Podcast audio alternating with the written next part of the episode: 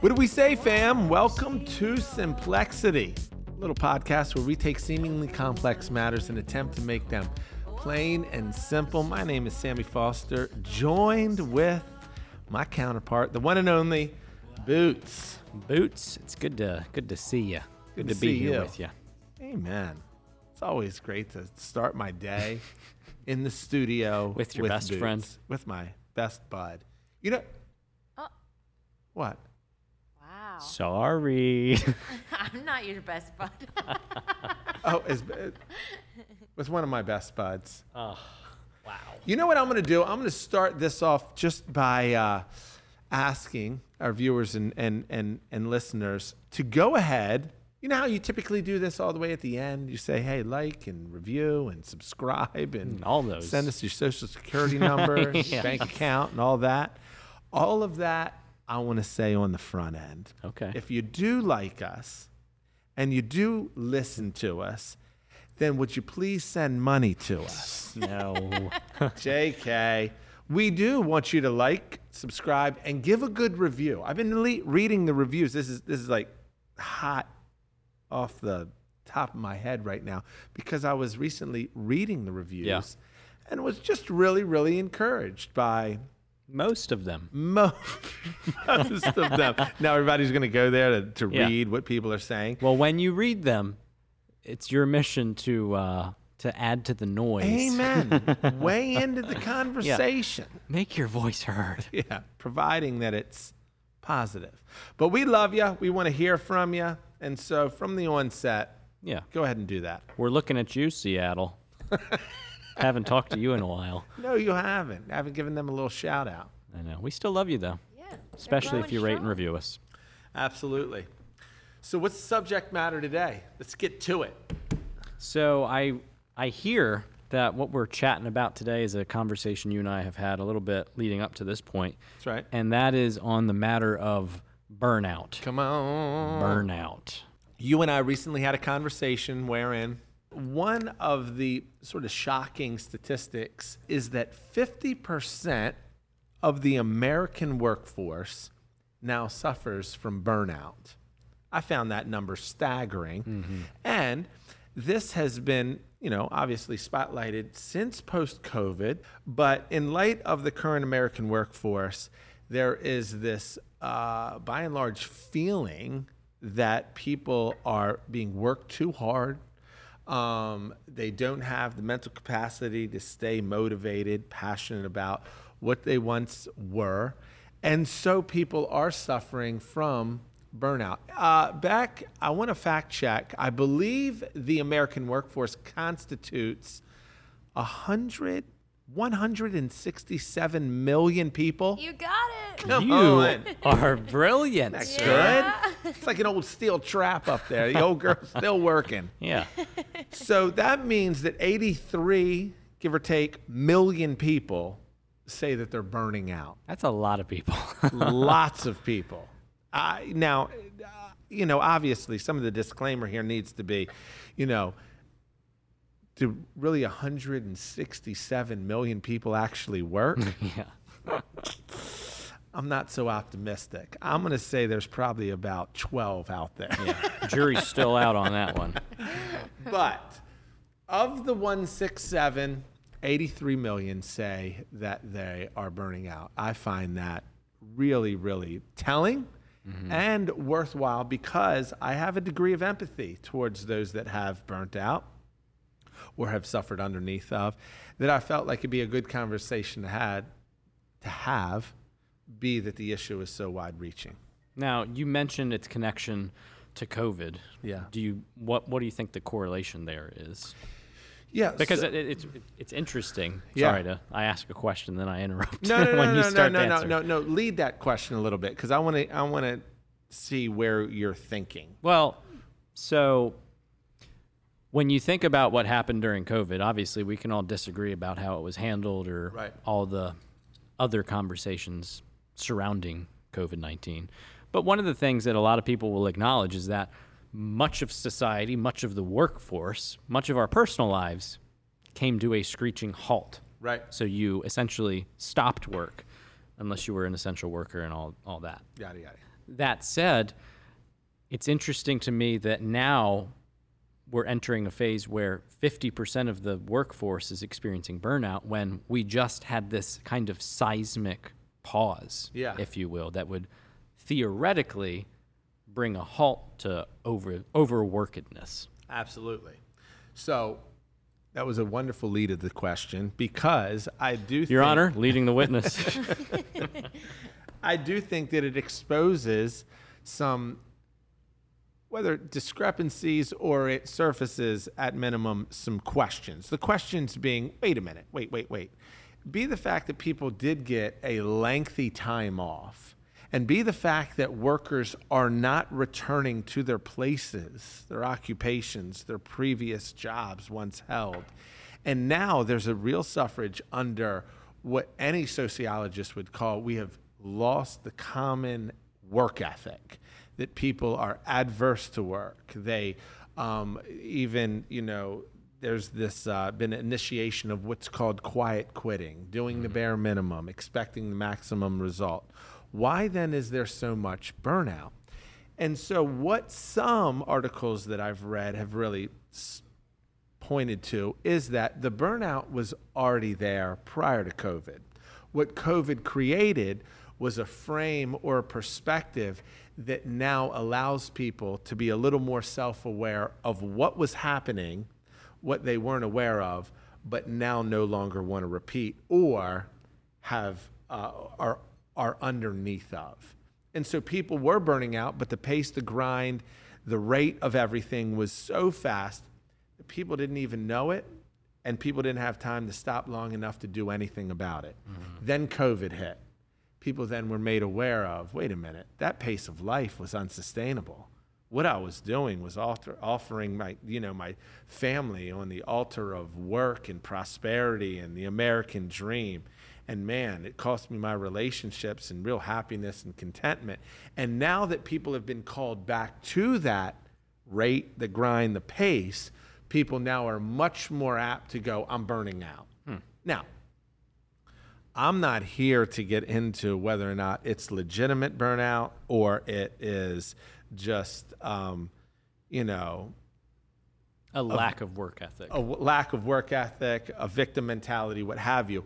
For all intents and purposes, what I do want to state is is that there is a distinct difference between burnout and stress. So, so we need to really define what burnout is. Yeah. So we don't conflate it or give credence to what it is not. Stress, nine times out of ten, is contingent on a situation, a circumstance, or a season, meaning that you find yourself in your space and place in life of where I'm stressed out because of the lack of finances. Man, you know, there's been more bills that came in that I didn't anticipate. Now I'm under the financial stress that I don't know how to rob Peter to pay Paul. You can be under marital stress where you and your spouse are not firing on all cylinders. You're fighting, you're arguing, it's contentious, it's stressing you out. There's a lack of trust or broken trust that now it adds a weight that causes you stress. You can be under occupational stress. The workload, the demand signal, the time spent there is abnormal to where now you're really stressing because if you don't perform, it might cause your job to be in jeopardy. Hmm. That's a many times that's rooted seasonally, circumstantially, situationally. Burnout is what happens mentally and emotionally when you stay in any one of those places too long. Hmm. So where you are circumstantial, situational, seasonal, and then you lose the hope that there's bless you. I don't think, I don't think I've ever sneezed on set before. Gesundheit. how, how do you say it? Consun, Gesundheit? Gesundheit. you still didn't say it right. How do you say it? Gesundheit. Gesundheit. That's what I just said. Gesundheit. hey, I'm sorry. Let me try it again. Gesundheit. No! There's no C in there. What are you doing? Never mind all that trash. What, what, what is that language, anyhow? It's German, Is it? isn't it? I don't know. Gesundheit. Fact check I that. don't even know how to Can we get back to I'm sorry I sneezed. I couldn't help it. and wrecked everything? Please continue. So, Burnout is stress in perpetuity. stress in perpetuity. there you go, little partner. So, so that that's that's what happens is that you lose hope that wait a minute, there's an off ramp coming. There's a financial promotion, windfall raise. Me and my wife are going to get along, and we're going to stop this fighting, bickering, this dysfunction.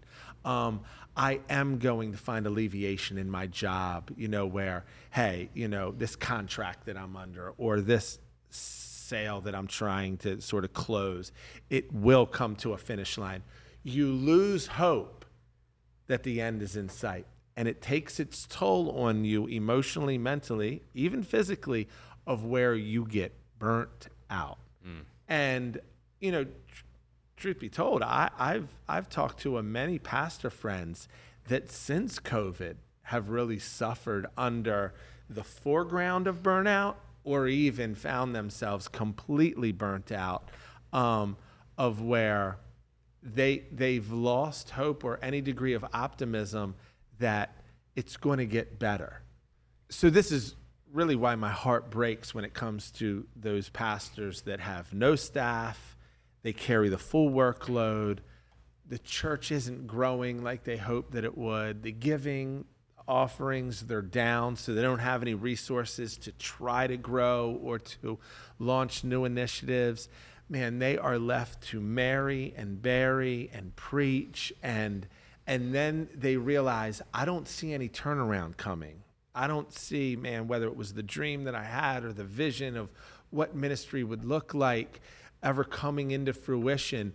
That is the prime sort of fertile soil for burnout to set in mm-hmm. to where you realize this isn't just situational or circumstantial. This is in perpetuity and i don't see any light at the he- end of the tunnel people you know that in my arena of of occupation if you will that being ministry i hear it far too often and um and i know that you know burnout is transcendent so it's not just Yeah. you know ministry but it's it's in every occupation evidently as noted by Yeah, the fifty percent stat. No, but you did mention pastors. You mentioned ministry as well.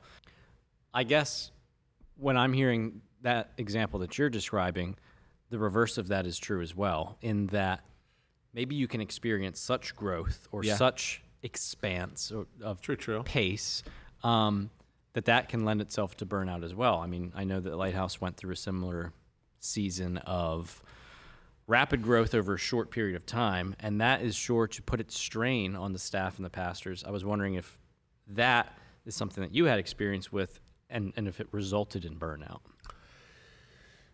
It did. It did. And actually, that's why I have an empathy for those that are enduring burnout. Our story is, as you just stated, one of enduring seasons that, though it wasn't a result of downturn, it was just a result of doing things and making decisions among seasons of growth that were really unhealthy. Um, as Steve and John and I and the elders often talk about, there were times in and among the growth of Lighthouse that we started to make decisions that were more reactive rather than proactive or sort of forward future focused. It was the immediate, it was the tyranny of the urgent, wherein these decisions caused more pressure. And what I mean by that is, is that there were times of Lighthouse's growth of where it was like taking a 250 pound body and placing it on a 12 year old's frame. It was just too much. The demand was too much. The people were in abundance. The, the, the need of counseling, um, uh, one-on-one mentorship was so high that we couldn't keep up. Didn't have the infrastructure. Certainly not. And so we started to do things in the thought, right motives, with integrity, and thought this is how we get through it, where we'll just add more opportunity. So, like, we would add services. At certain times, we would add campuses and all of this stuff not realizing that for every yes, then came a no, or for every decision made, implications were to follow. And so all that resulted in, and we could get into details of all that, all that resulted in is that we just all had to move faster more often. And that Yourself included. myself included. And so, one of the reasons that we made that decision is because at that season, these seasons of growth, these seasons of exponential growth, uh, the demand signal was high. Remember now, in the early years of Lighthouse, when a lot of this was happening, I could argue right now it's still happening, but in those seasons, we, me among all of our staff, we were young. And so that meant that we had a lot of margin and that we had a lot of passion and a lot of motivation. And there wasn't a whole lot of things keeping us from that pursuit. And so there weren't kids, many weren't married yet. And so I felt like, okay, so I'm the leader. I'm set to, you know, I'm here to set the pace. And, and at times I didn't want to let people down. I wanted to try to meet all those needs. And so I just started pulling harder, running faster. And everybody else could in that season join with me. What I didn't factor in is that I wasn't taking care of myself. I wasn't considering the implications of trying to sustain that rate. Um, I wasn't realizing the toll that it would take on my marriage. I wasn't.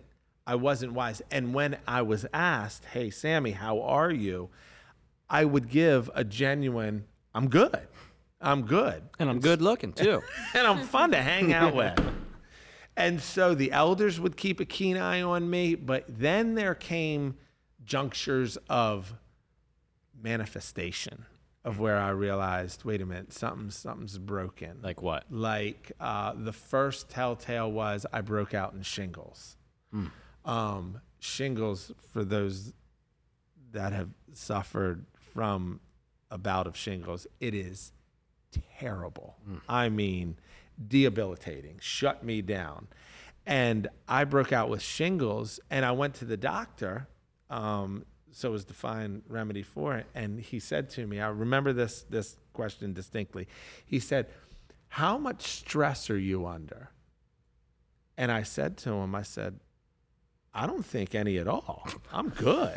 and I meant it. I mean, Yeah. I wasn't trying to Just so unaware of it. No, I was like, oh, I'm good. And what I realized was I had calibrated to my degree of stress and just sort of oriented around it. Yeah. And his response was sort of, he laughed at me and he said, You must understand that shingles is an autoimmune disease that's really the catalyst is stress, that it's your body's way of telling you you are under too much stress. Hmm.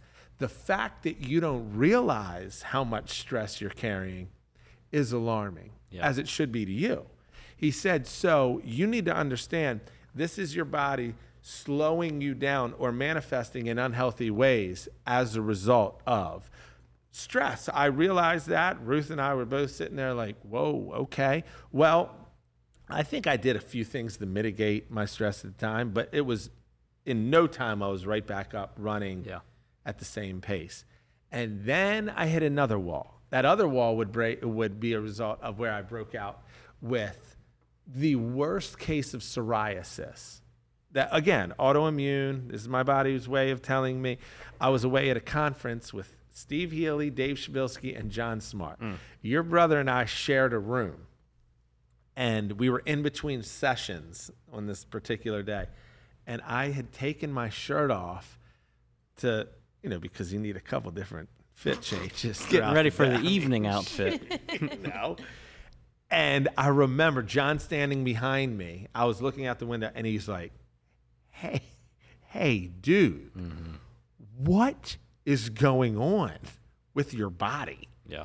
and I had had I had psoriasis my entire torso, back covered, chest, arms. It was itching. It was painful. It was irritating. I had gotten used to it, and I had forgot. Oh, John hasn't seen me, and he was like, "Yo, what is going on?" And I said, "Well, this is this is a really bad breakout." Obviously, You're, you're just like, it's nothing to be concerned about, actually. Don't worry. So John, rightfully so, he was like, we're we're sitting over dinner. He's like, hey, team, you got to be in the know as to what's going on with Sammy. Dude looks like he's got leprosy. Yeah. And Dave Shabilsky and Steve, the elders, then rallied around and they said, hey, you need to go, obviously. I had a dermatologist appointment set up, but it was, I had downplayed it so much that, that it, it, it waved the flag to them. Something, something is not, not good.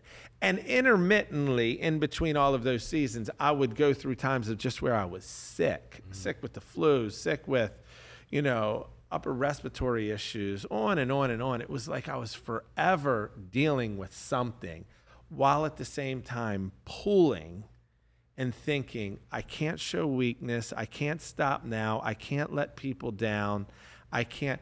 And so the opposite of the emotional, mental sort of despair was true of me. I was more driven by emotional, mental sort of possibility, optimism. If I can just get to that threshold, that tipping point, mm-hmm. then I can find respite, reprieve. It'll get better. Mm. Keep grinding until you Keep moving until I could no longer see it. Mm. Then I lost it. That was that was that was the probably the, the last crescendo of where I realized I've lost I've lost the vision of of what health looks like, of what good rhythm and pace looks like. I've lost balance and I went to the elders. About how long ago we talking? This would be about I think it was Back- 21. 2021. Yeah, this would be about three years ago. Um, in the maybe, yeah. yeah. Yeah, it was 21. So I went to them and I just said, I'm burning out.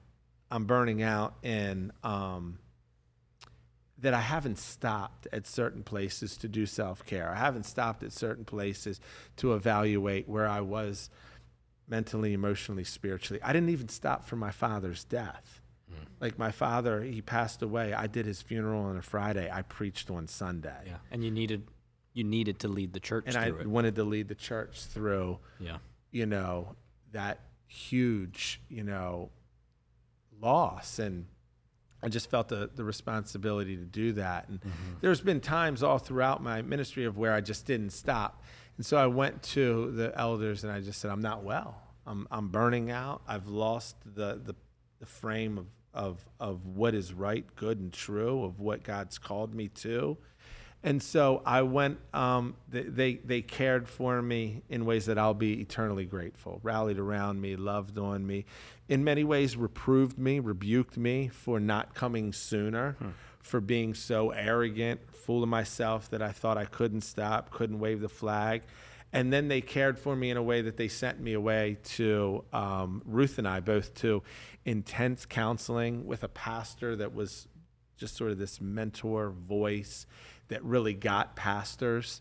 Um, and we were just sown and poured into for over the course of a week that was absolutely life changing. Not only was it ex- extremely therapeutic, but then it provided me handles and tools to realize this is what's happening within me.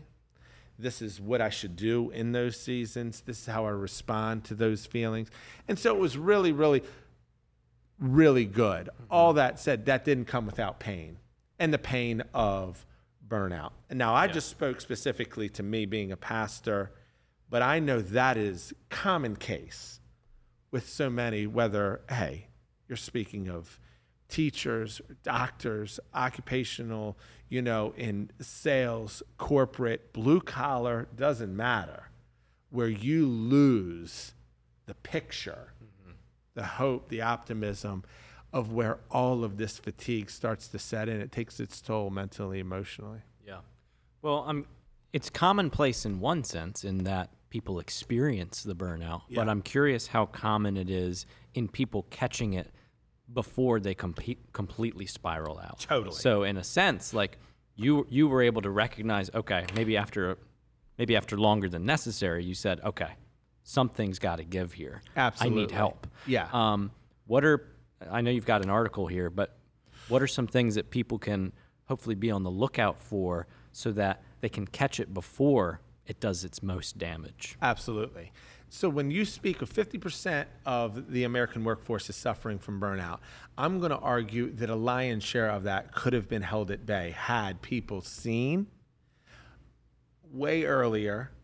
I could have dealt much better, much more mature, much healthier had I seen the telltales and owned them just didn't quickly dismiss them. In retrospect, after sitting with therapists and reading, you know, various, you know, sort of schools of thought, I, I quickly realized I saw so many of these red flags, if you will, telltales, way in the game, and I just blew right by them, mm-hmm. turned a blind eye. And so when it comes to us, I think we can really mitigate burnout. I think one of the first things is um, Carey Nieuwhof, great blogger, um, influence. He actually was a guy that wrote extensively on burnout. He he went through his own bout where he lists a litany of things that are so true. I would read them and be like, wait, wait a minute, that's that's so good. And and first is is that the most common is you simply lose motivation. Like, you know, when it comes to entrepreneurs. Um, how did I just say that? I said that right. That succeeded. You you Y- got y- close. Your Yeah. on I just certain worked all those R's in there. Um, That's a tough one. I'll give you that. I appreciate it. As tough as too tight. it's different every time I you say it. know. So, people that plant and start businesses or plant churches, the thing that I love about them is, is there's typically a vein of self motivation in them. They're optimists, they're visionaries, they can see it, they pursue it, they're willing to sacrifice for it. And then, you know, there's there's people that don't want to start their own business, but man, they get a job and man, they see themselves in it, they are appreciative of it. Man, they got a vision for their future, promotions what happens is is you start to lose motivation. Like it's not just laziness it's the heart and desire for it. That is one of the clearest indicators that the foreground of burnout has set in. The problem is in this case what burnout costs you is is you lose motivation and you just can't find it. Mm. Like you can't talk yourself through it can't pull yourself up by the bootstraps and like manufacture it. You just can't find it. Um, why? Because you're burning out. So I would say for those of us listening, viewing, that if you have lost motivation, it's at least worth asking the question I wonder if I've lost my picture, lost my optimism, my frame of what the future has in store, what God's called me to, all of those fill in the blanks. Yeah. Number two, um, your main emotion becomes numbness. Like you no longer have highs and lows. You don't even know how to celebrate wins. You can ask yourself, and I think this is valid. My therapist asked me this When's the last time you really celebrated and felt deep gratitude for a win in your life? Wow. a win of what you've experienced in ministry, a win of what you saw in your kids, a win of maybe a threshold you crossed in your marriage. When's the last time that there was like a, a, a true emotional response to a win? And then tell me about the last time that you felt really low. Yeah. I was probably I could answer when, when I remember talking to Joshua. Joshua was my therapist counselor. I could identify the low Uh, because I think I was growing so accustomed to it, of just this heaviness, this melancholy, Yeah. this one aspect of of you know one of the flags of burnout is cynicism. I became familiar with that. Mm-hmm. The win, not so much. You couldn't identify Nope, anything? I couldn't couldn't remember. Mm. And if I did, You're like, well, I'm not like- there yet. Yeah, it was years ago, and it was mm. fleeting. Mm. It was like, so your your main emotion becomes numbness. It's like a suppressant in there. Number three, people drain you. So I just want to speak to the extroverts out there that might be experiencing burnout. Many times, the vein of, of an extrovert is is that people infuse life into you. When you get around dense population, you find yourself in the in, in the middle of a party, you get energized. When people begin to drain you and you're running from or hiding from, mm-hmm. and they're done that Yeah. that's a telltale that you're burning out. When you're trying to avoid people, when it used to be that you were drawn to people, that's that's that's a signal. Now, I just want one one quick disclaimer on that one. It's 2023. What does that mean? It means that people will drain anybody. I mean, Yeah.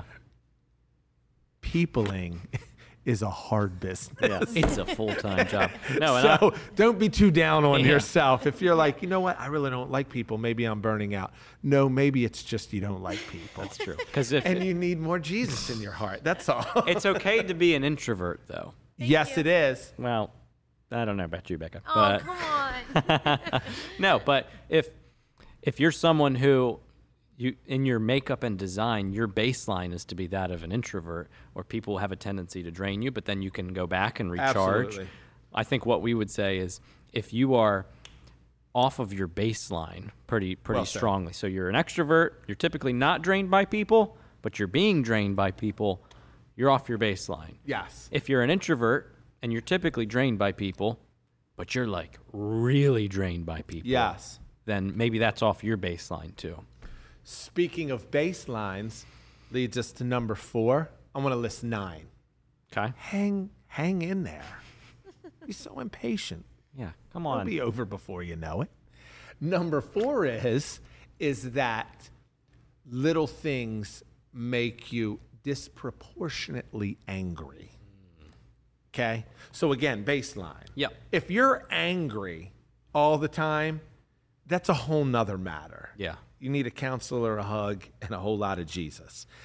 But if you if your wick is really short and you pop off at nothing, somebody sort of doesn't put their turn signal on, pulls in front of you on 97, and you're hanging out the window giving the bird, okay, you it's likely you're burning out or you got some matters that you need to talk to a counselor about. Yeah. But if you light off quick and everything creates this irritability in you, mm-hmm. Oh, and you know, I actually, I'm just now remembering this. I I attended a breakout online breakout session with Carey Nieuwhof. Huh. Uh, well, it was like a video recording of him, but and he talked about burnout, and it was this point specifically that he was going over, and he said to the disproportionate responses, he's like, if something should be a two, like to your point, the turn signal, absolutely. And you're responding like an eight, you're probably experiencing burnout. Right. But he also made the case that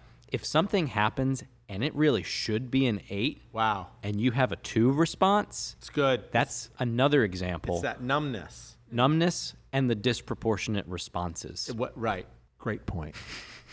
Number five, you become cynical. Okay. And you touched on that one. Yep, yep. You become cynical, and that's just a really bad place to be. Most certainly for those of us that are followers of Jesus, um, the family of God. When you grow critical and cynical towards your brothers and sisters, and you can't take people serious, and you can't empathize any longer, and everything you have a snide remark for, or you're just sort of, you know, side eyeing, that is not loving. That is not the image of Jesus. That is not one that draws people to and, and that you feel like you can get close to. And that is a really dangerous place to be as a pastor, of where you're just cynical towards people and their problems and their issues. Burnout will create that. Um, number six, your, pro- your productivity begins to drop. And and here's what I realized when I was burning out. is that I would, it felt like I was working harder and I would need to work harder to get the same results. Everything felt like an effort. It was an effort to put sermons together. It was an effort to do staff care. It was an effort to um, to really cast vision and to be clear. It was an effort to make decisions. My productivity was dropping. I still felt like I was doing all the things to juggle all the pieces, but it took so much effort. I was working harder, not smarter. And I, I like to give the analogy of, of like an oil lantern. Uh huh. Listen, young pupil, this old sage is going to teach you a thing or two. so, like when you have an oil lantern, a wick that's dipped in oil that has an abundance of oil, it's a real clean burn. It's a nice narrow flame. the Wick is lit up. It illuminates all that's around it. Mm-hmm. But as soon as that oil lantern depletes all of that oil, that wick will still burn. The problem is it's a dirty burn, Oh. Don't like that. All right. like dirty burning. It, it'll still, it smokes a lot. Okay. It, it gives off not a sweet aroma. It, it, it's a little sporadic. Why? Because there's no oil in the tank. And so the cleanliness or even the brightness of the burn is no longer there. That is a clear picture of burnout. Hmm. You're doing all the things, it's just not clean. Yeah. It takes a ton of effort to do what you once did before. And then the motivation behind it is depleted as well. And your attitudes, many times, are not optimistic or positive. It's all, you're doing it, it's just not a clean burn. That is a place that if you are working, whatever occupation you find yourself, um, I would just say, consider how you're burning Yeah. consider how much oil you have and what you're drawing from to sustain all that. Very insightful old sage with your silver beard. It's like considered a uh, the the silver-headed man's hair is considered a crown of wisdom for those that walk in righteousness. Oh, okay. Uh-huh, There uh-huh. you go. But You got it. in my case, it's the silver chin strap. If I saw that in scripture, I don't know what I would do. Does that say chin strap? There are stranger things. that is true. That is true. Number seven, one of the telltales of burnout is you start self medicating. Okay. So you just pick a vice and you use that to cope with. Hey, it could be as innocent as a Netflix series that you go home, you sit down, and you don't get up until you get into bed, but you're just burning hours, sort of just mindlessly zoning out. Okay, that's how some people cope. For others, it's a substance, it's drinking, it's prescriptions, it's a myriad of things that you go to to increase the numbness. You just want to check out. You don't want to carry stress any longer. You don't want to carry pessimism any longer. You cope. For some, it's spending. It takes more and more money to get what you don't even need to satisfy some internal craving that'll never be met by a material and or possession, but you try to spend your way to joy once again. And so one of the telltales of burnout is is that you start self-medicating in a million and, and one different ways of which I don't need to go into detail about. Number 8. Number 8 is is that you no longer laugh. Again, going back to those highs and lows, going back to sort of that numbness. You you can't recall when's the last time I ask this to people often that I I counsel or sit with. Um, you know, Scripture says that laughter is like medicine for the soul. I I, I really think a clear indicator of one's mental and, and emotional sort of state is when's the last time and now there's people that when they laugh Baselines again. yeah people laugh in all various manner Okay, I'm a very I'm a loud laugher. Yes, you are. Okay, and I like laughing. I like laughing and and and crying. I like laughing and hurting. That's I like laughing where I feel drained at the Yeah. end of it. However, there's some people that they'll never laugh like that. Their mm. laugh is a little more like. Actually, That's no, that's sad. a terrible. What's a what's a terrible laugh? Oh, Give me one, Boots. Like do it? Yeah. Because I was just thinking of our uh, our kids coordinator Zach. Oh. Shots fired. Zachary. Shots. He's got a powerful laugh It and a joyful laugh. Yeah, his laugh scares me though. Sometimes. But Zachary has a bombastic laugh. That is that Good is. definition. Yes. And then there's people that are much more tempered Yeah. in their laugh. measured. We are far away from home. the question is evaluating burnout. When's the last time you laughed? Yeah. That you really felt joy sort of from the inside flow out. I'll tell you the answer for me is about 15 minutes ago when you were couldn't say gazoon tight and then I couldn't get set again. I'm happy to serve in your laughter. Thank you. And then lastly, lastly, sleep and vacay no longer refuel you. Like you can sleep all day, you can sleep the whole weekend away.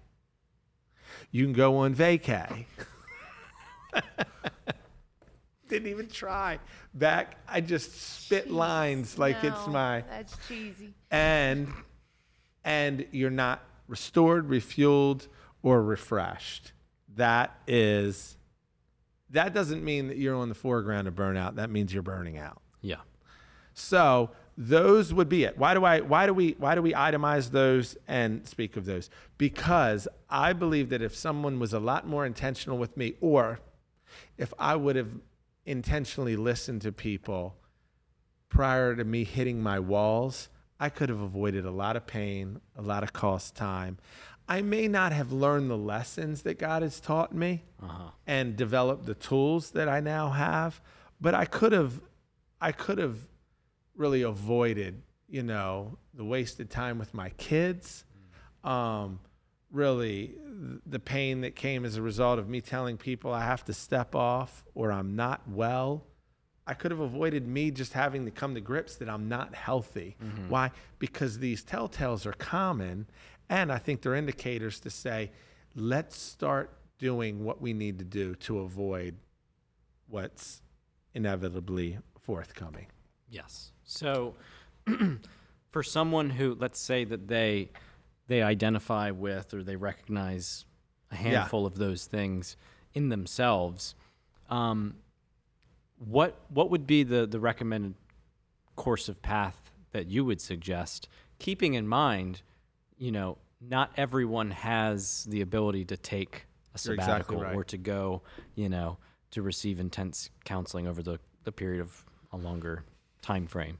Um, so what's something that maybe could be done right now? Yep, yep. So the first is, is I want to give people the push and uh, the permission to overcome first and foremost your ego and pride of thinking that you still got to swing and slug it out with no help or um, no end in sight. Like I can't show weakness, I can't pull up, I can't tell people how I'm really feeling. A, a lot of you know, your, my, and every other human for that matter, our worst enemy is the pride within us that wants to keep us doing the same thing in the same direction, hopefully realizing a different result. It doesn't fix itself. Burnout won't fix itself. So get over yourself a little bit or enough to say, hey, I, I need to be transparent with somebody. Mm. That could be spouse, that could be parents, that could be coworkers, that could be employer, that could be college professor, that could be someone to say, hey, I think I've done some self examination. I think I'm burning out. And so many times, you know, secondly, I, I, I would just commend the person that works for an employer to find out whether or not there's avenues and, you know, provision, resources at that company that would help you either sit with a counselor, therapist. I am way beyond uh, looking at therapy as a form of weakness. oh no, I have a therapist or a counselor that's a mentor in many ways that I now have found uh, a whole lot of life derived from because I'm able to sort of process, think outside, think out loud, um, my own echo chamber and it's proven incredibly helpful. So, if you have an employer that has those resources, wonderful. If you have a college that has those resources, wonderful. If you do not have those resources, then you can always come to Lighthouse Church, whereas we have those resources. We'd love to sit, talk, help you work through so that you don't have to feel the full weight of burnout. Yeah. And we also have um, care at lighthouse.church. That's an email that Absolutely. you can, regardless of where you are, you can reach out to them as well. Yes. And lastly, I would I would just like to say this. Um, this was this was a takeaway from the Oaks when we went there. That I, I think one of the ways to that is really helpful to view ourselves and to realize why we burn out is not just pace and rate. You know, pace and rate of the American sort of cultural landscape is fast. It is fast. So much now that we champion this idea of out grind, out hustle, outwork everybody. That is a that's a joke. That's a joke because that's killing people, not it might be making people rich, but it's making them rich and miserable mm-hmm. at the same time. It's making them rich and having to sacrifice all the things that matter in hopes to outgrind, out hustle, outwork so that you can get your house, you know, on the hill. It's a, it's a joke. It's and the American dream is is leading a lot of people astray because they don't know how to manage rhythm and they don't understand contentment. That's a whole nother matter. I'm getting ready to preach, but mm-hmm. I do want mm-hmm. people to realize this. That it's best to think of ourselves as sponges, mm. that we're all individual sponges. And every given day, our sponge is then placed in various buckets that we draw from or we pick up from. Mm-hmm. So our sponge has to be placed in the bucket of responsibility kids, household, time management, you know, expectations of other people. It goes in that bucket and draws water from it. We go into the bucket of our own occupation, career, job path we draw from it, where demands are placed on us, responsibilities are expected of us, workload is carried by us. We then have the, the, the, bucket of finances, where we worry and think through finances, robbing Peter to pay Paul. We're drawing water from that. We have marriage buckets, we have parental buckets, we have college buckets. All of these sponges draw that water into them.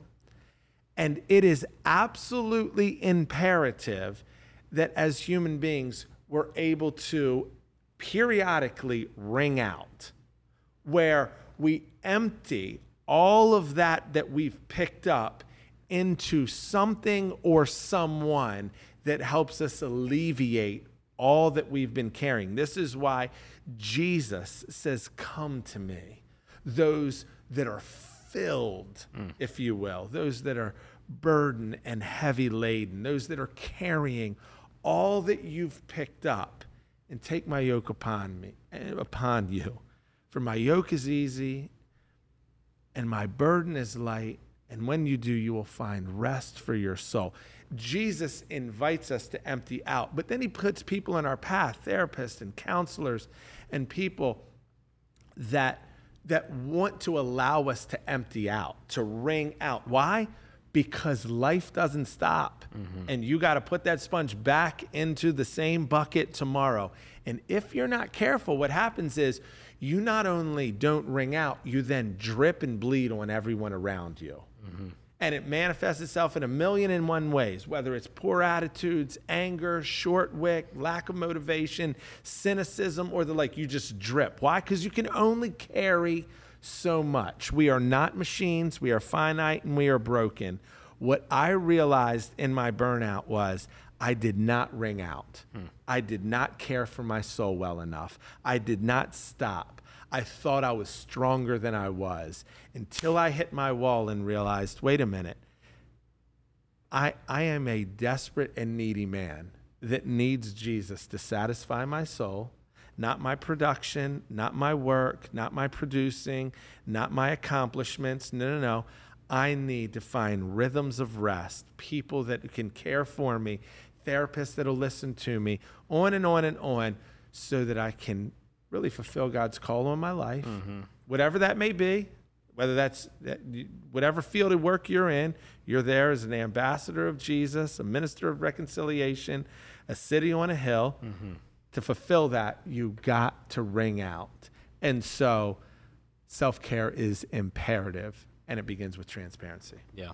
And that's really inspiring, man. Um, just your story in all that and how you've, you know, grown and used that to your advantage of coming out on the other side, maybe having healthier boundaries as a result or healthier expectations, all that stuff. But of course, to anyone listening, the first step of that would be to recognize you are burning out. Yep. Amen. so, Yep. uh, again, we certainly recommend that you check out care at lighthouse.church or any other resources that you might be aware of in your community.